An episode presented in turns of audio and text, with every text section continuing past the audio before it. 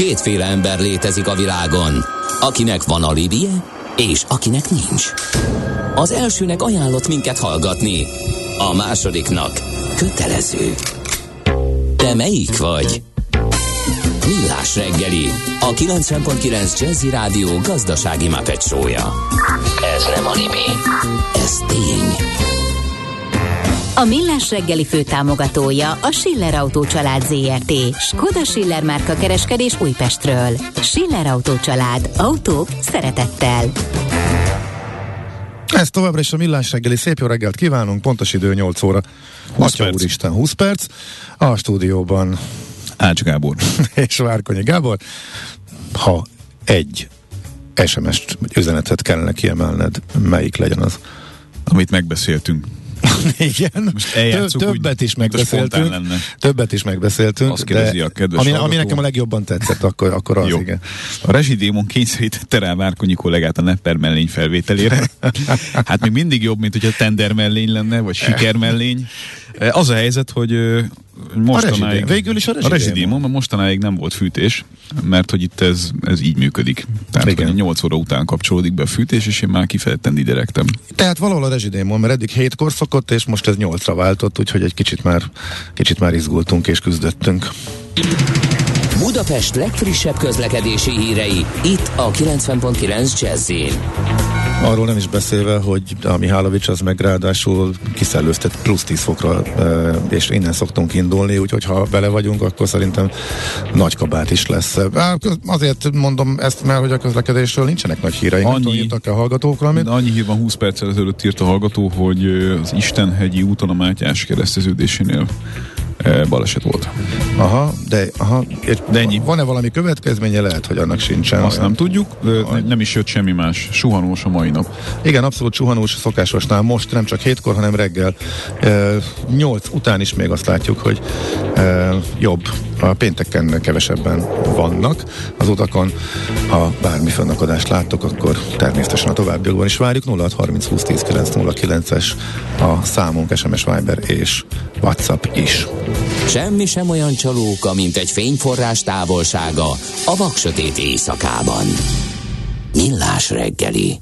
És itt van velünk a vonalban Friedl Zsuzsanna, a Magyar Telekom Chief People Officer. Jó reggelt kívánunk! Jó reggelt! Jó reggelt, jó reggelt, sziasztok! Beszélgettünk már a múlt héten, eh, mint egy beharangozásképpen a négy napos munkarendről, hogy ezt a Telekom kipróbálta, de hogy még mindent, az első tapasztalatokat már, meg, ezt a tapasztalatról beszélgethettünk, de hogy a teljes képet azt egy konferencia keretében osztják, vagy osztjátok majd meg. Ez megtörtént 23-án, tehát tegnap előtt volt, úgyhogy most már mindent tudhatunk, úgyhogy gondoltuk, hogy visszatérünk a témára. És hát vannak örökzöld félreértések ezzel kapcsolatosan, amiket újra és újra el kell oszlatnunk.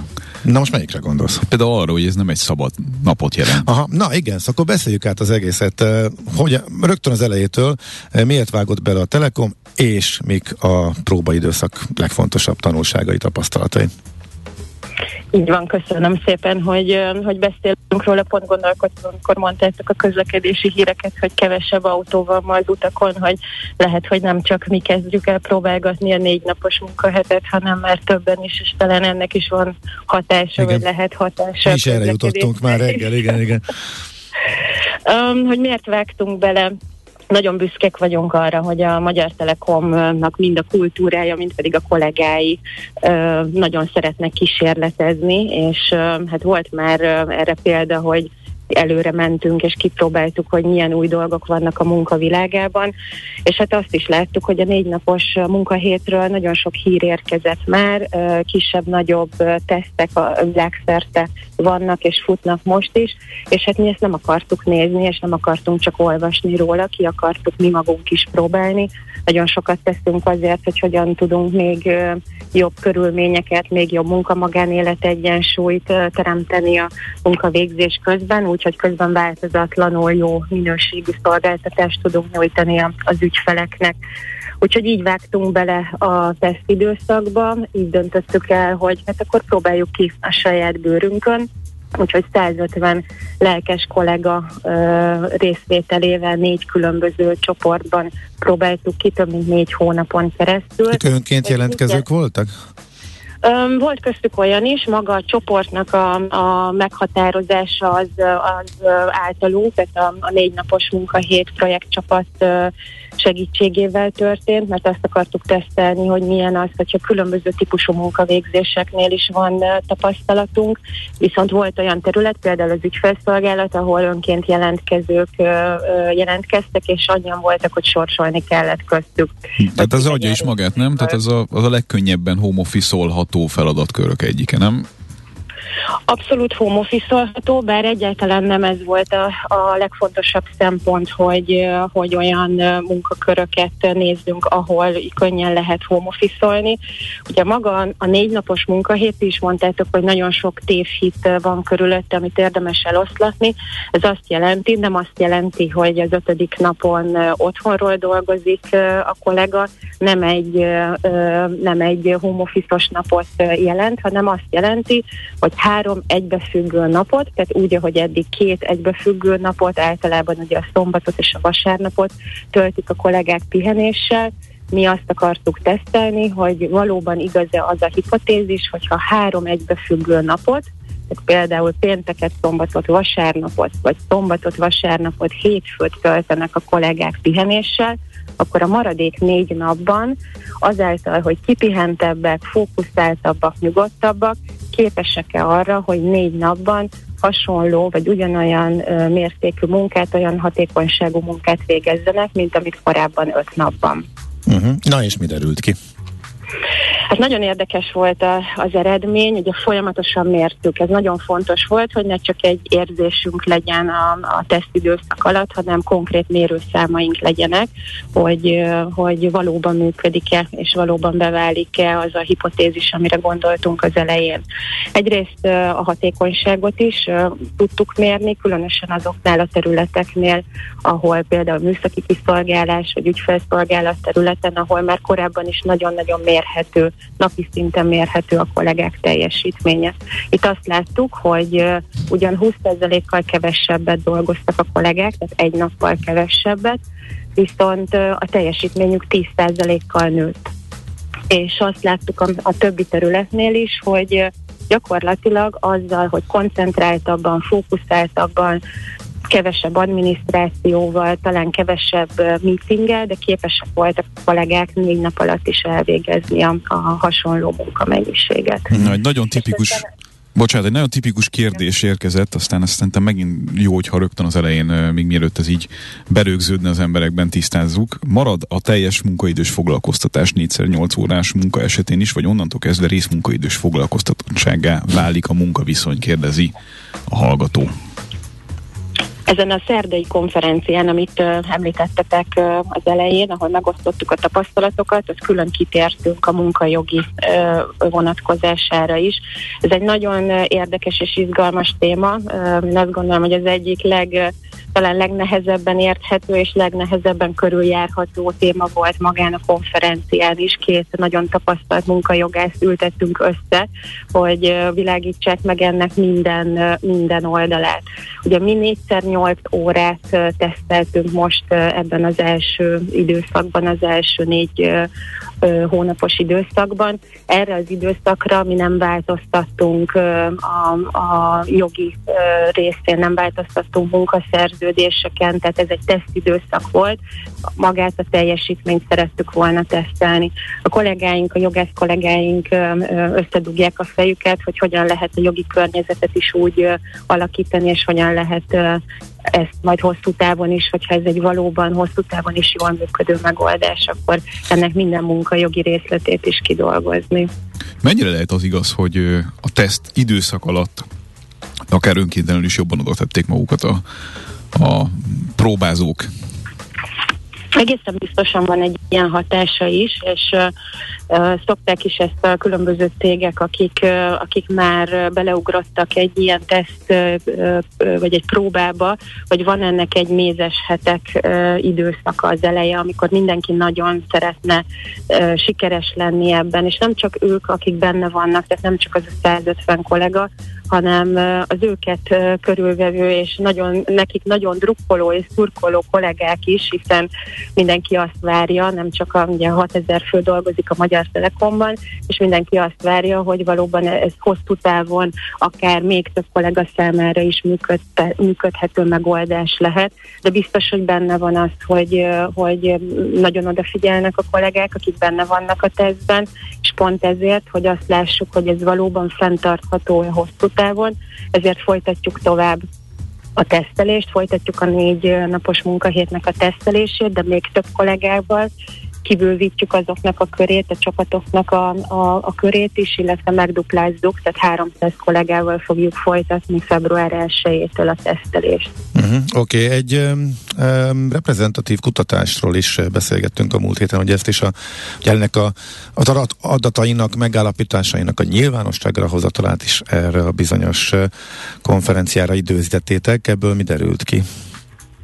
Így van, ugye mi láttuk, hogy mi magunkon tudjuk tesztelni, de nagyon kíváncsiak voltunk arra, hogy egyébként mit gondolnak a magyarok, mit gondol a magyar munkaerőpiac, mind a potenciális munkavállalók, mint pedig a munkáltatók mit gondolnak a négy napos munkahétről és a PVC Magyarország segítségével készült egy kutatás, ami elképesztő pozitív fogadtatásra talált, tehát maga a kitöltés is nagyon népszerű volt, dupla annyi ö, ö, ember töltötte ki, mint amire számítottunk, 12 ezeren töltötték ki a PVC kutatását, és gyakorlatilag ebből azt látjuk, hogy egyrészt a magyarok nagyon-nagyon szeretnék a négy napos munkahetet, 84%-a megkérdezetteknek abszolút pozitív volt azzal kapcsolatban, hogy szeretne négy napos munkahétben dolgozni, és azt is látjuk, hogy vagy a négyszer 8 órás munkahét, vagy pedig a négyszer 9 órás munkahét az, ami számukra a legvonzóbb, és ami nagyon fontos ehhez hozzákapcsolva, hogy változatlan bérezés mellett, tehát magát a bér csökkenés gondolatát, ami számunkra sosem volt egy opció, de a kutatás rákérdezett, tehát a bércsökkentés gondolatát azt pedig abszolút elutasítják. Azzal teljes mértékben tisztában lehettek a kitöltők, hogy eh, a 4x8 óra alatt eh, ugyanazt a teljesítményt eh, kell produkálniuk, amit eddig 5x8 alatt voltak képesek? E, ezt nem tudom, ezt nem tudom, hogy vajon mit gondolhatott ez a sok ezer ember. Biztos, hogy ahogy ti is mondtátok, van sok félreértés ezzel a témával kapcsolatban, tehát biztos, hogy volt olyan, aki nem teljesen értette, de, de, de azt feltételezzük, hogy azért a többség, többség érti. Uh-huh. De azt mi is ugye pont ezért teszteljük és teszteljük tovább, hogy a, a, a hatékonyság az hogy alakul, a munka mennyisége hogy alakul, viszont amiről uh, még nem beszéltünk, az az, hogy hogyan érezték magukat közben a kollégák, uh-huh. és azt uh, látjuk, hogy uh, gyakorlatilag a kollégák 90%-a a végén azt mondta, hogy nagyon-nagyon szeretné folytatni tovább, még akkor is, hogyha abban a négy napban uh, nagyon intenzíven dolgoztak, tehát négy nap az egy, az egy intenzív munkával eltöltött uh, négy nap volt, viszont megérte nekik utána a három egybefüggő uh, pihenőnap, és ami nagyon fontos volt, minden héten megkérdeztük a kollégákat, hogy hogyan érzik magukat, és hogyan alakul a munka magánélet egyensúlya, és mindkét kérdésre 90% fölötti volt a, a pozitív válaszoknak a száma. Uh-huh. Okay. Az motoszkál a fejemben, ha még egy rövid kérdést fölteltek, hogy miért ennyire hangsúlyos egy, egy ilyen cégnek az, hogy ezt kommunikálja, hogy ezzel foglalkoztok? Azért tartjuk fontosnak, hogy ezt ne csak házon belül kommunikáljuk, mert bízunk abban, hogy ezzel tudunk másokat is inspirálni. Tehát ez egy olyan tesztidőszak, egy olyan megközelítés számunkra is, amit, amit nem akarunk titokban tartani, amiről beszélni szeretnénk. Hiszünk abban, hogy ez akár más vállalatok, kisebb, közepesebb, de akár nagyobb vállalatok számára is egy abszolút elérhető munkamódszer lehet, és ezt látjuk is, hogy nagyon sokan érdeklődtek a konferencián is, nagyon sokan kérik a tanácsunkat, segítségünket, tapasztalatainkat. Nagyon sokan gondolkodnak abban, hogy ők is kipróbálják valamilyen formában, és pontosan ezért szeretnénk uh-huh. minél többet beszélni róla, hogy azt gondoljuk, hogy ha azt látják, hogy egy magyar telekom komplexitású és méretű vállalat is gondolkodik ebben, és tesztelgeti, akkor talán ők is uh-huh. ki tudják próbálni. Akkor legyen az utolsó kérdés, hogy mi lenne a legfőbb jó tanács azok számára, akik most belevágnának, akár látva vagy halva a mostani tapasztalataitokat, ha akár egy kisebb cég gondolkodik a tesztelésén a négy napos munkahétnek, akkor mit javasolnál nekik, mire figyelnek leginkább? Én, én azt gondolom, hogy a, az egyik legfontosabb tapasztalat, hogy, hogy nincsen egyforma megoldás. Még egy cégen belül sincsen egyforma megoldás talán minden csapatra, tehát nagyon-nagyon fontos, hogy figyelembe vegyük az adott cégnek, adott csoportnak a, a munkatevékenységét, milyen ügyfelekkel, belső ügyfelekkel, külső ügyfelekkel van kapcsolatban. Tehát nem érdemes egy polcról levett egyforma megoldásban gondolkodni, hanem mindenkinek magára kell szabnia és úgy kell magára szabnia, hogy ezt a kollégákkal, akik benne dolgoznak, velük együtt találják ki, hogy számukra mi a legjobb megoldás. Uh-huh. Oké, okay, világos. Nagyon szépen köszönjük, köszönjük a beszélgetést, akkor további sok sikert a teszteléshez, illetve a bevezetéshez, akár a négy napos munkahét kapcsán. Szép napot és jó hétvégét kívánunk! Köszönjük, sziasztok! Frida Zsuzsannával beszélgettünk a Magyar Telekom Chief People Officerével, annak apropóján, hogy eh, már nyilvánosak a legfőbb tapasztalatok az elmúlt időszakban tesztelt négy napos munkahétről.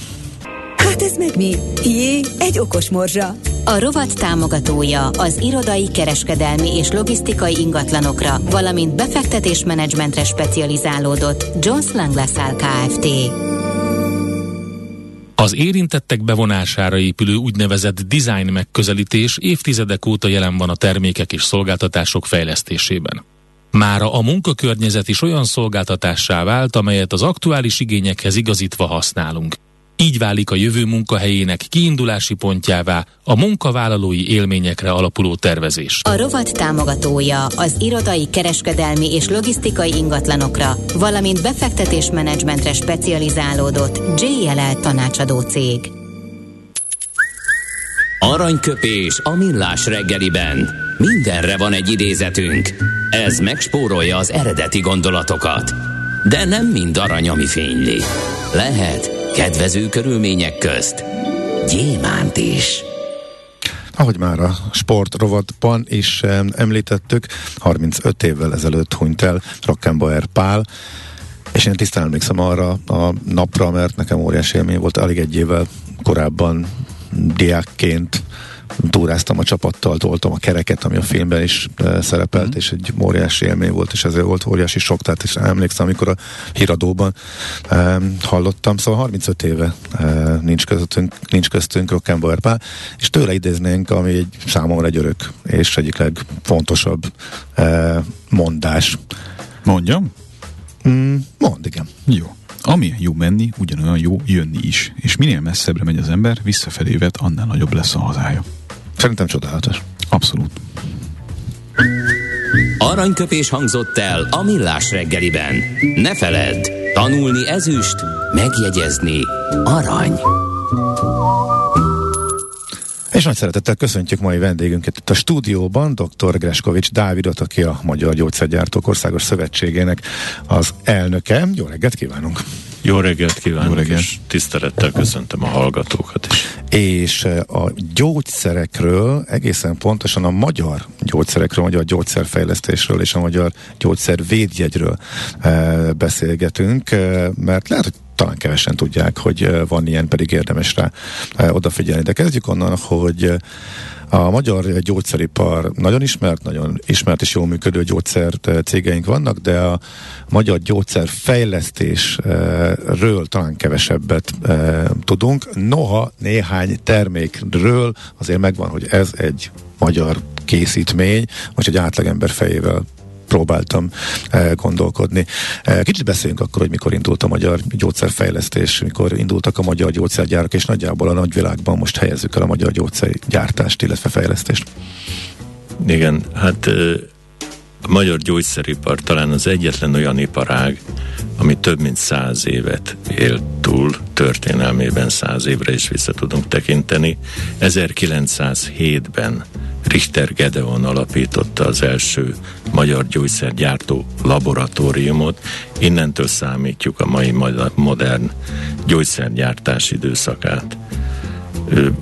Ezután 910-ben alapította meg Wolf Emil és Keresztúri György a, a Kinoin gyógyszeri, Kinoin vállalkozást, majd Balla Sándor pedig az a mai Égisz, korábban EGT gyógyszergyár alapjait tette le a Vander, dr. Vander svájci uh-huh. befektetővel. A kinoinból melyik lett? A kinoint kivette meg? Végül? A kinoint azt a Sanofi vette. Azt a Sanofi vette meg. Igen. Uh-huh.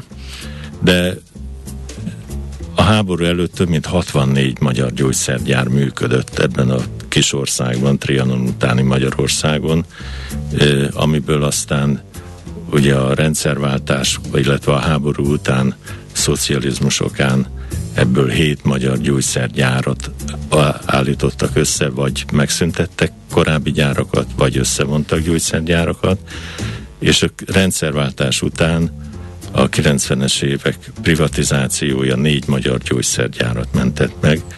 Ezek a, az égész, ezt mindenki ismeri, a Biogál, a Sanofi, és a Richter, és a Richter amelyik, egy, uh-huh. amelyik egy És a mai napig is független gyógyszer. Az egyik uh-huh. legnagyobb és zászlós hajója a magyar gyógyszeriparnak, de ezek mellett megalakult több mint 17 kis magyar gyógyszeripari vállalkozás is. Szövetségünk összesen 20 gyógyszergyárat tud tagjai között, alapanyaggyártótól kezdve egészen a, a a nagyipari gyárakig. Ez a történelmi beágyazottsága annak az iparágnak Magyarországon az egyébként minek köszönhető? Mert nagyon, nagyon erős az ország méretéhez képest is, ahogy említette, ha visszanézzük az elmúlt nemzet, száz évben. Nemzetközi kitekintésben is jelentős a hazai gyógyszeripar, a v között mi vagyunk az egyetlen olyan ország, amelyiknek a gyógyszeripari termelése szaldója az pozitív. Uh-huh. Ez a szaktudásból adódik, az elkötelezettségből adódik, és azt kell, hogy mondjam, hogy nagyon sok tudományos és innovatív munka van amögött, hogy Magyarországon a gyógyszeripar egy megkerülhetetlen ágazata a nemzetgazdaságnak. Van olyan limit, ameddig mi el tudunk menni a saját gyógyszergyártásunkban. Arra gondolok konkrétan, hogy azért ez egy, egy elég kemény üzletág világszinten nézve. Van az a szint, ameddig engednek minket nőni, vagy, vagy nincs limit ilyen szempontból? Hát én nem mondom azt, hogy nincsen jelentős konkurencia harc, de, de bárki számára nehéz dió lenne leküzdeni a magyar gyógyszeripart, hisz termékeinknek több mint száz országban ismerik a világon termékeinket. Jelentős exportőrök vagyunk, az előállított termékeknek több mint 70 százalék, 80 százaléka az exportra megy. Uh-huh. Tehát egy komoly pozíciót töltünk be a világban is.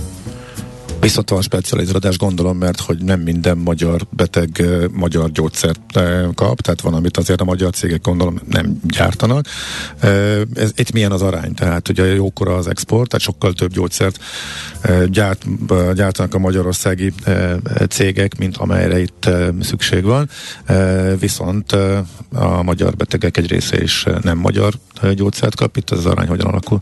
Nagyon fontos azt tudni, hogy azt mondtam, hogy 8, több mint 80 százaléka exportra megy a hazai gyógyszeripar termelésének, de ennek az alapját az a hazai gyógyszerpiac adja meg. Tehát a Magyarországon forgalmazott gyógyszerek adják az alapját ennek a jelentős sikerű exportnak. És az volt a kérdés, hogy milyen arányban használjuk Magyarországon a magyar uh-huh. gyógyszereket. Ha dobozszámban nézzük, több mint 54 százalék az, ami magyar, ami Magyarországon gyártott termék, és ami Magyarországon forgalomban van, illetve a betegek, orvosok, orvosok ezt írják, betegek ezt használják. Szinte minden betegségre van magyar gyógyszer, minden betegségre kínálunk terápiás lehetőséget, de talán a legjellemzőbb azok a krónikus betegségek, amik sajnos Magyarországon nagyon erős, nagyon jelentős mértékben jelen vannak, szív-érrendszeri megbetegedések, vagy akár a tápcsatorna megbetegedéseket nézzük jelentős magyar gyógyszertermék fogyasztás van. Ezeket lehetne egyébként világviszonylatban is kiemelni, mint, mint legjobban teljesítő, mondjuk export orientált termékek, vagy, vagy exportra más fókuszú gyógyszereket? Ez minden, minden országtól függ, tehát mind, minden egyes országban más és más, de általánosságban el lehet mondani, hogy igen. igen. Mit jelent a magyar gyógyszervédjegy? ki adja ki, ki kaphatják meg, milyen feltételeknek kell. Hát ugyanaz, amiről magyar gyógyszerként beszélünk, vagy, vagy ennek más kritériumai vannak, amit hogy általánosságban beszéltünk, vagy ennek külön feltételrendszere hát, van? Először akkor inkább én odafordítanám az egészet, hogy beszélünk a gyógyszerről. A gyógyszer, ebben mindjárt egyetérthetünk, ez egy érték. A Magyarországon előállított gyógyszer az érték a beteg számára az egészség megőrzés, illetve egészség visszanyerés szempontjából, érték az orvos számára, és érték a nemzetgazdaság számára. Magyar gyógyszer választással nem csak a saját is szeretteinknek az egészséghez járulunk hozzá, de azt is tudomásul kell venni, hogy a hazai munkahelyek megtartásához és az ország versenyképességének megőrzésében szempontjából is fontos. És és hogy a magyar gyógyszer. A magyar gyógyszer egy védjegy. Egy védjegy, amit 2014-ben, ha jól emlékszem a dátumra, 2014-ben hozott létre a szövetségünk edukációs célral. Pontosan az előbbieket miatt elmondottak alapján szerettük volna fölhívni a betegek figyelmét arra, hogyha Magyarországon gyártott magyar védjegyen rendelkező gyógyszert vásárol, azzal nem csak a saját egészségén megőrzéséhez járul hozzá, hanem több mint 14 ezer család megélhetését is segíti, sőt, hogyha kijebb tekintünk és a beszállító ágazatokat is nézzük, akkor ez már 40 ezer család megélhetéséhez járul hozzá. De mitől, és mivel hogy, lehet elnyerni a védjegyet? Aha. Igen, és az a kérdés, hogy mitől lehet. A Magyar Gyógyszer védjegyet, ahogy azt mondtam, azt a, a szövetségünk hozta létre, az Iparjogvédelmi Bizottságunk dolgozott ki egy, egy szempontrendszert, aminek meg kell feleljen a készítmény. Ez alapvetően a szövetségünk tagja kell legyen az a cég, akit, aki megkaphatja ezt a, a védjegyet a saját termékeire. A terméket ezt itthon kell kutatásfejlesztésben előállítani. Ez a legfontosabb. Hazai ez innovációt, uh-huh. hazai kutatásfejlesztést. Tehát hiába gyártják itt után gyártott termékek nem nincsenek benne. Igen. Uh-huh. Tehát hazai innovációt, hazai kutatásfejlesztési értéket kell képviseljen a termék, itthon kell gyártani, és természetesen forgalmazni. Vagyis ezek a gyógyszerek a termelés teljes értékláncát lefedik. Uh-huh. Tehát ezzel is az a céljuk, hogyha jól értem, hogy ezt a egy a kettő arányt növeljék a hazainak a célunk az, hogy minél, minél nagyobb penetrációt uh-huh. érjen el a magyar gyógyszer, a magyar gyógyszerpiacon, a betegek kezelésében, mert tudjuk azt, hogy értékben semmivel sem kevesebb, mint bármelyik más gyógyszer, sőt, bizonyos szempontból tisztességes és megbecsült termékről beszélünk, de a hazai penetráció, a hazai forgalom mértéke adja az export alapját, uh-huh. és ahogy azt korábbiakban Azon gondolkodtam, ugye mert említette, hogy a legfőbb betegségekre van magyar fejlesztésű gyógyszer, olyan, amelyik ezt a vérjegyet elnyerte, vagy elnyerheti, de hogy alapvetően mindő el, hogy melyiket használja a beteg. Hát a, a vényköteles gyógyszerek esetében az orvos fölírja. Mondjuk ha, akkor az orvos ilyenkor eldöntötte ezt a kérdést, vagy mondjuk ilyenkor mindig van a gyógyszerésnek mérlegelésége, hogy ugyanazon hatóanyagból másik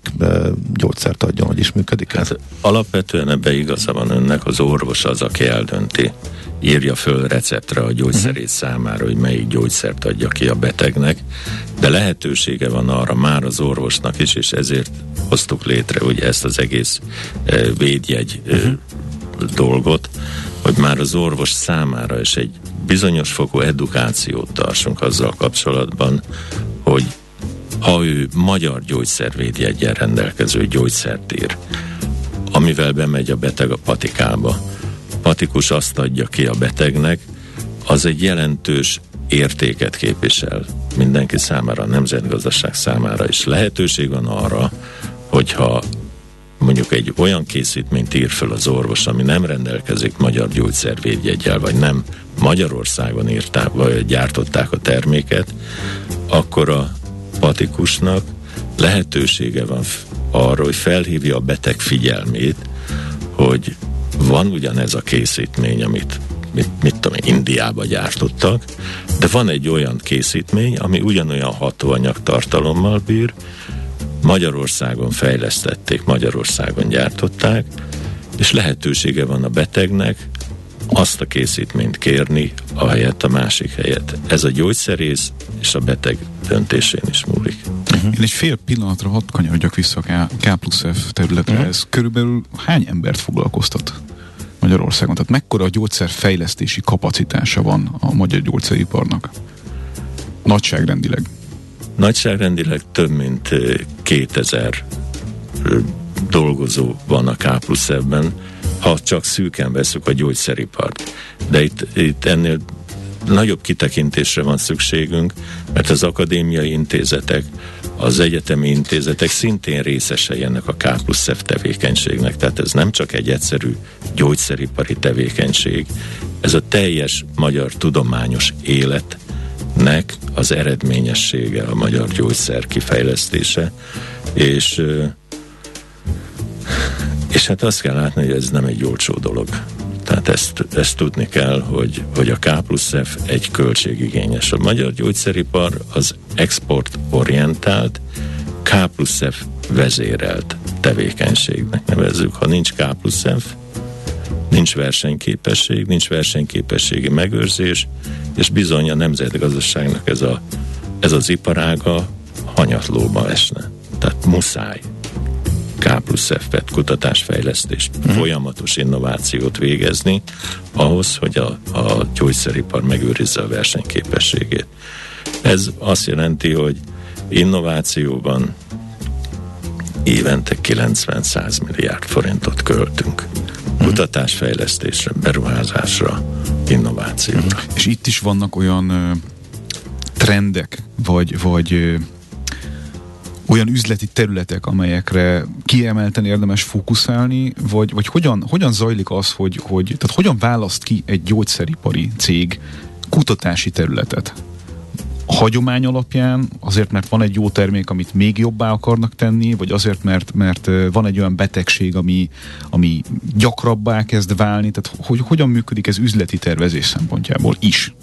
Ez egy jó kérdés, de ezt sablonban nem lehet belehúzni. Én nem tudok erre mit mondani igazából, mint szövetségelnöke.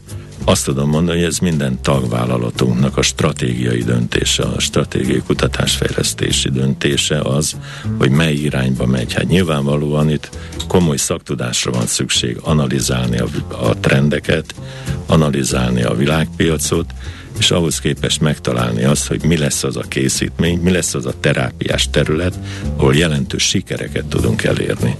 Uh-huh. Oké. Okay. Maradjon és így ezt kívánjuk így akkor a beszélgetés végén és reméljük, hogy felhívtuk akkor sokak figyelmét arra, hogy eh, érdemes keresni ezt a védjét. És Meg hogy legyünk büszkék erre, a, erre az iparágra. Legy, igen, abszolút büszkék. Nagyon lehet. jelentős teljesítménye járul hozzá a magyar GDP-hez. E, és nem csak azért, tehát maga a kutatás, az az ország méretéhez, súlyához képest magas hozzáadott érték. Magas hozzáadott érték. Sokat panaszkodunk a, arról éppen akár az autóipar kapcsán, hogy nem annyira a magas hozzáadott érték, meg a, magyar, meg a magyar GDP. Jó, nem most ne, nem most megyünk bele ebbe a vitába, igen, igen. de van egy, de ezen a területen viszont abszolút kiválóságaink vannak. És, és akkor még egyszer hívjuk fel a figyelmet arra, hogy legyünk tudatosak a gyógyszerválasztásukban. Ha lehet, akkor kér, kérjünk magyar gyógyszert. Így van. Igen. Köszönöm okay. szépen. Nagyon szépen köszönjük. Köszönöm szépen a lehetőséget. Dr. Greskovics Dávid volt a vendégünk a Magyarországi Gyógyszergyártók Országos eh, Szövetségének, tehát a Magyarsznak az elnöke. Na és megyünk gyorsan akkor tovább a hírekre. De most már bele kell is akkor nyert az infláció? Abszolút. Még magasan? Nem Magasan. is kellett nagyon? Tényleg? Magasan, el, eléggé egyértelmű. Na hát ez most akkor a dalnak szól, vagy a témának szól. Szerintem a dalnak. Tudjuk. Dal, dalnak szól. Jó, akkor ezzel e, búcsúzunk, és jönnek a hírek, utána pedig, és végre valaki, aki nem tolkodja szét majd a következő utazásos rovatot, azzal jövünk vissza.